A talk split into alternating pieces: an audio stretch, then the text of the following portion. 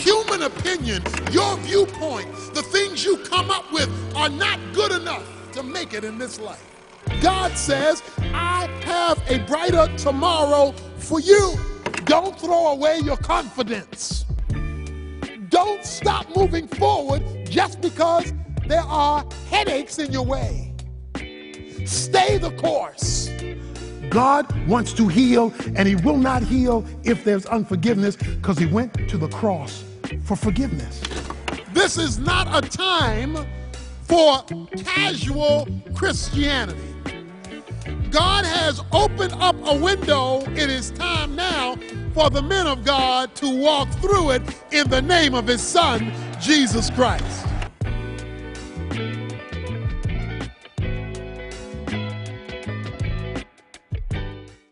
You and I are living in a day of no shame. Evil is being publicly paraded.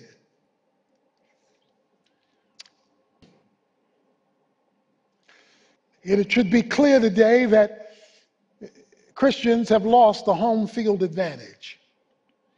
We are the visiting team.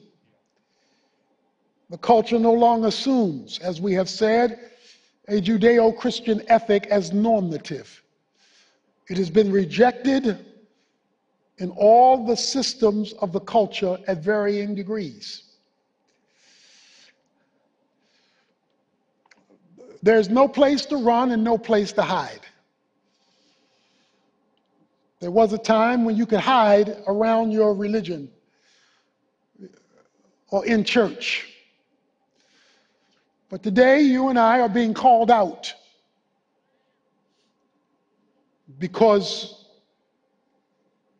the standards have been rejected across the board education, media, politics, entertainment. It has become crystal clear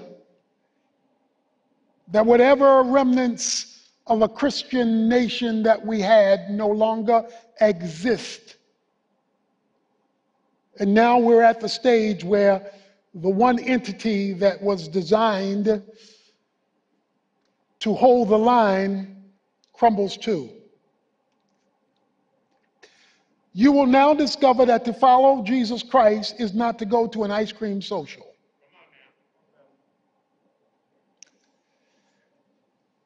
The Christian faith is seeking to be silenced. Unless you're so vague, nobody knows where you stand. And so I want to call on me, you, and us to make the decision to be unapologetic Christians.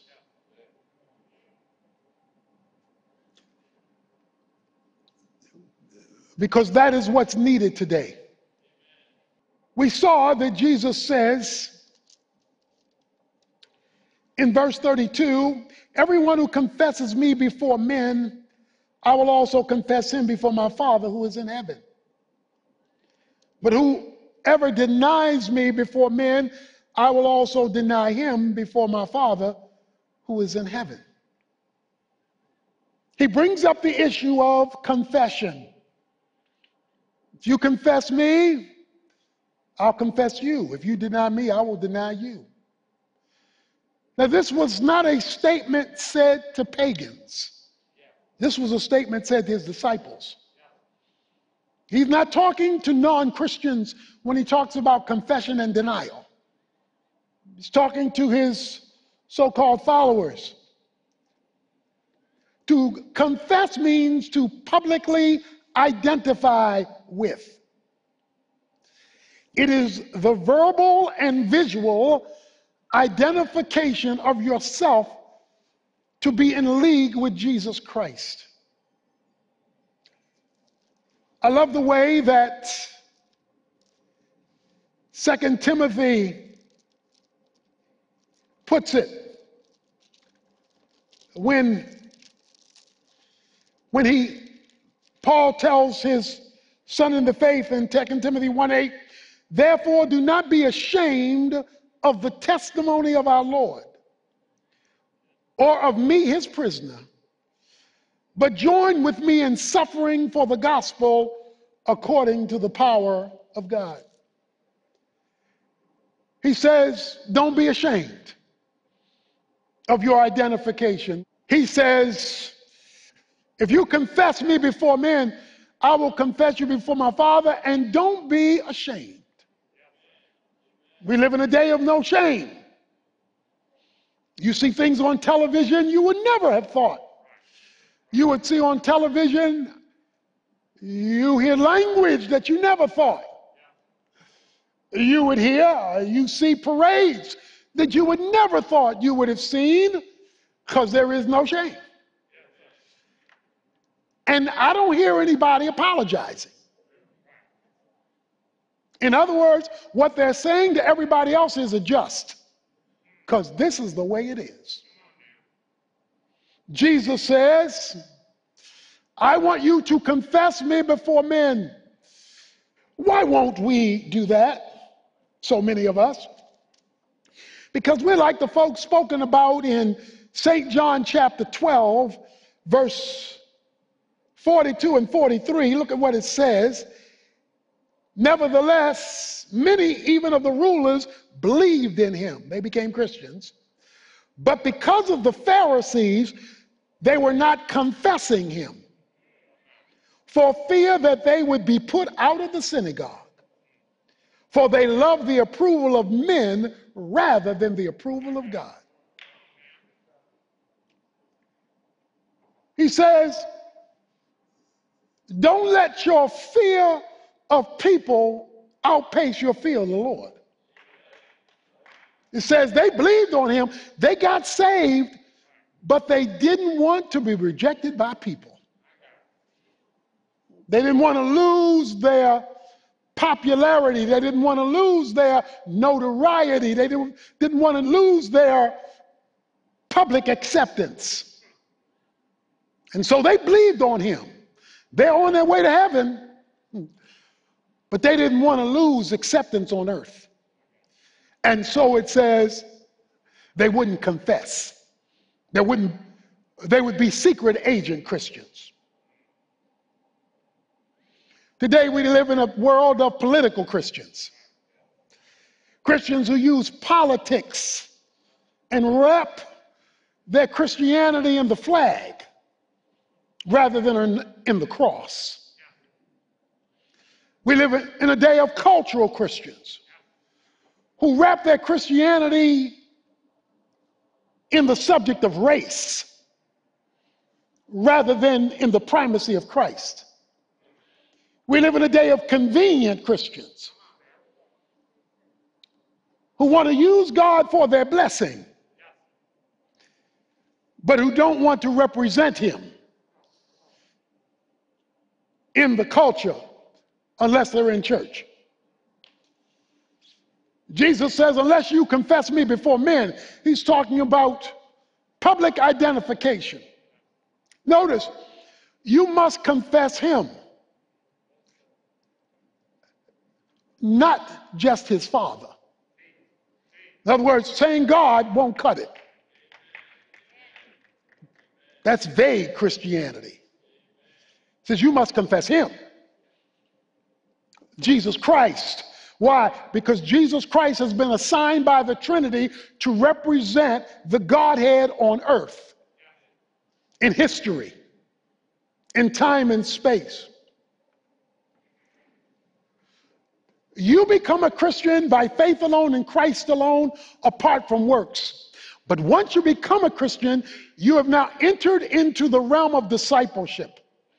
That is what baptism is. It's saying, I'm willing to publicly be identified as a follower of Christ. So the question is on your job, where you work, in your neighborhood, if you are accused of being a Christian, would there be enough evidence to convict you, or would you be found innocent of all charges?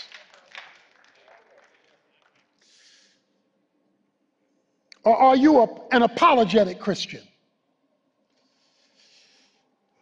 He says in Matthew 10, verses uh, 24 and 25, he says, a disciple is not above his teacher, nor a slave above his master. It is enough for the disciple that he becomes like his teacher and the slave like his master. If they have called the head of the house Beelzebub, how much more will they malign the members of his household? He says the whole idea of following Christ is to be like him. In the same way he reflected the standard of his father, we are to reflect the standard of our Savior. So, are you a confessing Christian? Meaning publicly identifiable, not privately, before men, he says. Now, having said that, what's the issue here of confession?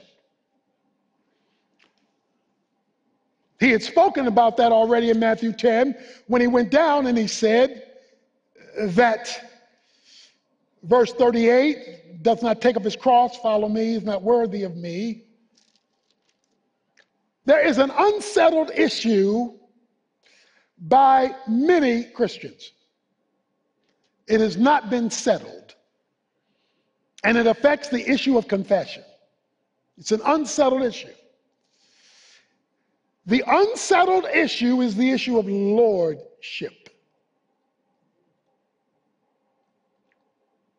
The issue of lordship. Let me show you what I mean from Romans chapter 10. Romans chapter 10. He says in verse 9, if you confess with your mouth Jesus as Lord and believe in your heart that God has raised him from the dead, you will be saved. For with the heart a person believes, resulting in righteousness, but with the mouth he confesses, resulting in salvation. So guess what? He's talking about you opening your mouth. Notice, when you believe you are made righteous, that is, you get saved in the, in the way we use it. You're on your way to heaven. But he says, with your mouth, that is, public identification, is where you get deliverance.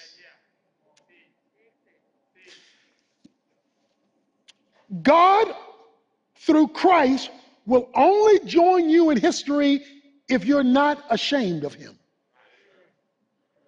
if you're not apologetic about him, if you hide behind the word God so you don't have to deal with the inconvenience of Jesus. There can be no divine reset without recognizing the law of the kingdom, I call it. You wouldn't be in the kingdom. There would be no eternal destiny. There would be no eternal future if somebody hadn't paid the price. And you can't confess him? Lovingly, responsibly, appropriately, but clearly. There shouldn't be an uncertain sound when it comes to Jesus Christ because as Acts 10:36 says, he is Lord of all. As Ephesians 1, 22 and 23 declares that all things have been placed under Christ. He is to be confessed. I love the way Romans 14 puts it. Verses that you should remember 8 and 10. Romans 14, 8 to, 8 to 10 or 8 to 9 says, For if we live, we live for the Lord. And if we die, we die for the Lord. Therefore, whether we live or die, we are the Lord's. For to this end Christ died and lived again, that he might be Lord, both of the dead and of the living. He goes on to verse 10 and talks about us before the judgment seat of Christ. So when you and I stand before the judgment seat of Christ, there's going to be one major question Was I Lord? The only reason you up here is because I'm Savior. But I want to know while I left you on earth, was our Lord? That is, did I own you? Philippians 2 10 and 11 makes it clear every knee's going to bow and every tongue is going to confess confess that Jesus is Lord. You can do it voluntarily now and mandatorily later. But everybody is going to do that. And his lordship recognizes his deity. Titus chapter 2, verse 13 says he is Savior and God. John 20, verse 28, the apostle says, My Lord, my God. It is the recognition that Jesus is not just some nice human figure that ought to be respected. He is the Son of the living God who ought to be worshiped. So, how do you know whether you have made the lordship decision? How do you, how do you know that? How do you measure that? Because anybody can say, oh, Jesus is Lord of my life. That sounds evangelically accurate. Anybody can say that. So let me tell you how Jesus says you can know whether the lordship issue has been addressed in your life. In Luke 6:46, he says this, "How do you call me Lord, Lord and do not do what I say?" How do you use the term and you call me Lord and then you telling me you doing something opposite to what I say? I say this about a man, you saying something else. I say this about a woman, you say something else. I say this about marriage, you say something else. I say this about finances, you say something else. Yeah, I keep saying what I say, and you keep coming up with all this stuff you say. And then gonna call me Lord? He says, How do you call me Lord, Lord, and don't do what I say? If I'm Lord, that means you are Justin. We live in a world where Christians are asking God to adjust so we can make folk happy in the culture. Sure, we ought to be sensitive. Sure, we ought to be kind, compassionate, loving. To not do that is also not to do what he says. But you do not do that by jettisoning truth to placate a society that has already rejected your Savior. Now, what you must understand is a simple principle. What I must understand, what we, the church, must understand that it's having trouble getting this. It's pointed out in St. John chapter 2, verses 24 to 25. It says, Jesus knew what was in man and he would not commit himself to them. And he's talking about those who believed on him. It says they believed in him, so they became Christians. But he wouldn't commit himself to them because he knew what was in them. And let me put it another way Jesus doesn't have the same commitment equally to every Christian. We're all equal children, but he's not equally committed to every child. Because if you are ashamed of him, it says he would not commit himself to them, even though they believed.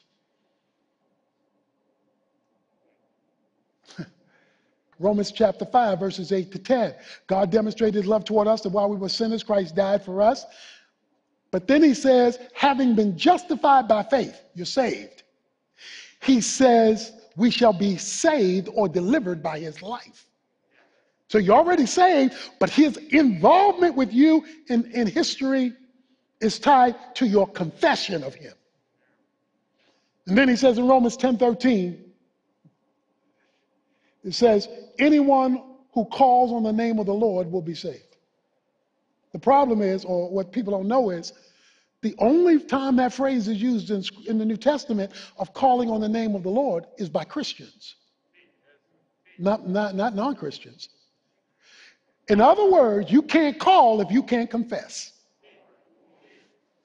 If you can't confess, don't bother to pray. 1 Corinthians 1, verse 2, talks about the saints in Corinth who call upon the name of the Lord. Acts chapter 7, verse 59, it says, When Stephen was ready to die, he called on the name of the Lord and saw Jesus standing on the right hand side of the heavens. If you won't confess, don't bother to call. Because he has no obligation to folks who deny him. Now, I have to tell you the whole story because Matthew 10 makes it inextricably clear. about the price tag, about the price tag of confession. And he explains what he means in verse 37 He who loves father or mother more than me is not worthy of me. And he who loves son or daughter more than me is not worthy of me. Okay? So let's talk about the sword of confession. Once you are willing to appropriately, lovingly, compassionately, all that, but clearly identify Jesus Christ, it will create a divide. John, just, you just need to know that. And it will create a divide now more than ever because there is the public denial of him. And it will even happen, he says, in your own family. Father, mother, daughter, mother, father, son, mother in law, daughter in law. He says, because when you are clear, those who reject me will reject you. It'll happen at work, it'll happen in the neighborhood, it'll happen in the pulpit. Because to take your stand on God's word, to take your stand on Jesus's perspective on the issues of our day, and there's so many of them, to take your stand there will create a conflict. He who found his life, verse 39, will lose it, and who has lost his life for my sake will find it. He says, when you lose because of your confession, you win. When you lose, that is, there's a division, there's a rejection. Because you have been publicly identified with me, you lose in terms of what the deniers are saying with them, but you just won with me. And the life you lost, you find. I love the way Luke 14 puts it.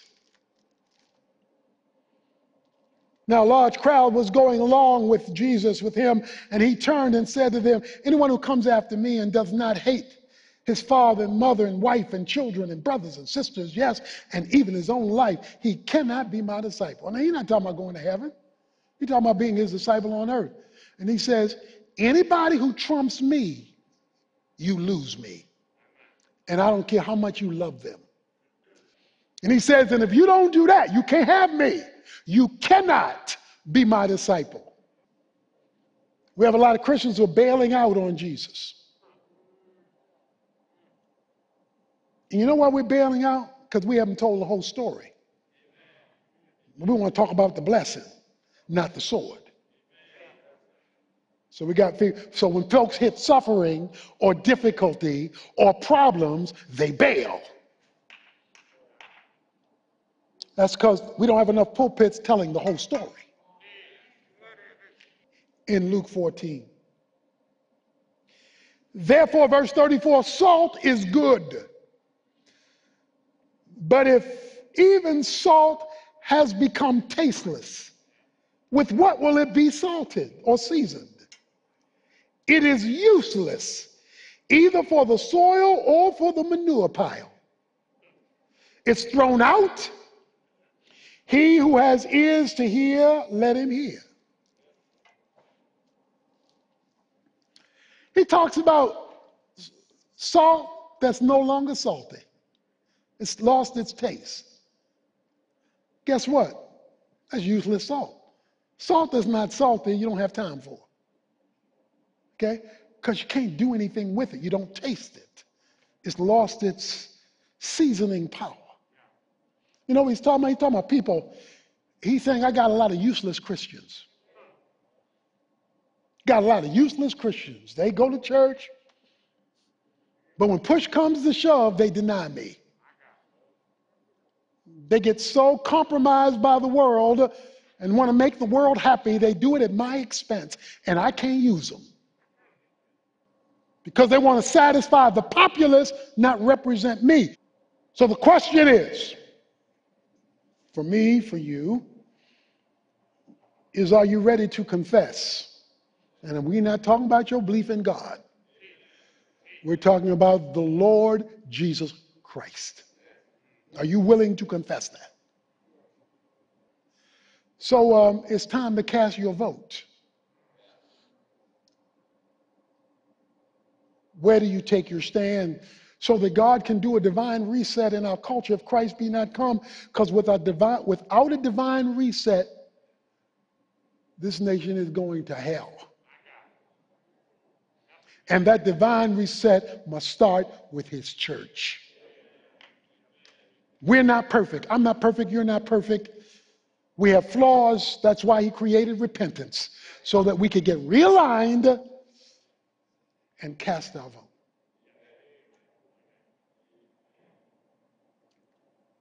So, if you confess me before men, I will confess you, I will endorse you before my Father. But if you deny me in public, I will deny you before my Father who is in heaven. It is easy to forget what this is supposed to be all about. So if you want to change what you do, you got to change who you are. But the way to change who you are is to grow who you become with the seed being expanded within you. I said, why would God call me all the way down here and then allow me to get sick? I remember him saying, Blessed be the God of all comfort who allows us to go through things that we might be able to comfort others. You need some people that'll be in your life that'll tell you that you're tripping and that you've lost your ever loving mind and that you need to get back on the narrow path. If you become a regular abider in the scriptures, you're going to show yourself to be a real disciple. This is one of the occupational hazards of being a pastor. That people don't think you have to wage war against sin like they do. And what's even worse is that sometimes we think we can't lead them if we act like we're just as vulnerable as they are. God gets at us in different ways, doesn't He? There are some things that God's people are going to get to know about us, regardless of how we started. God will empower your actions, He will not replace your actions. We can't fake it and make it in front of the Word.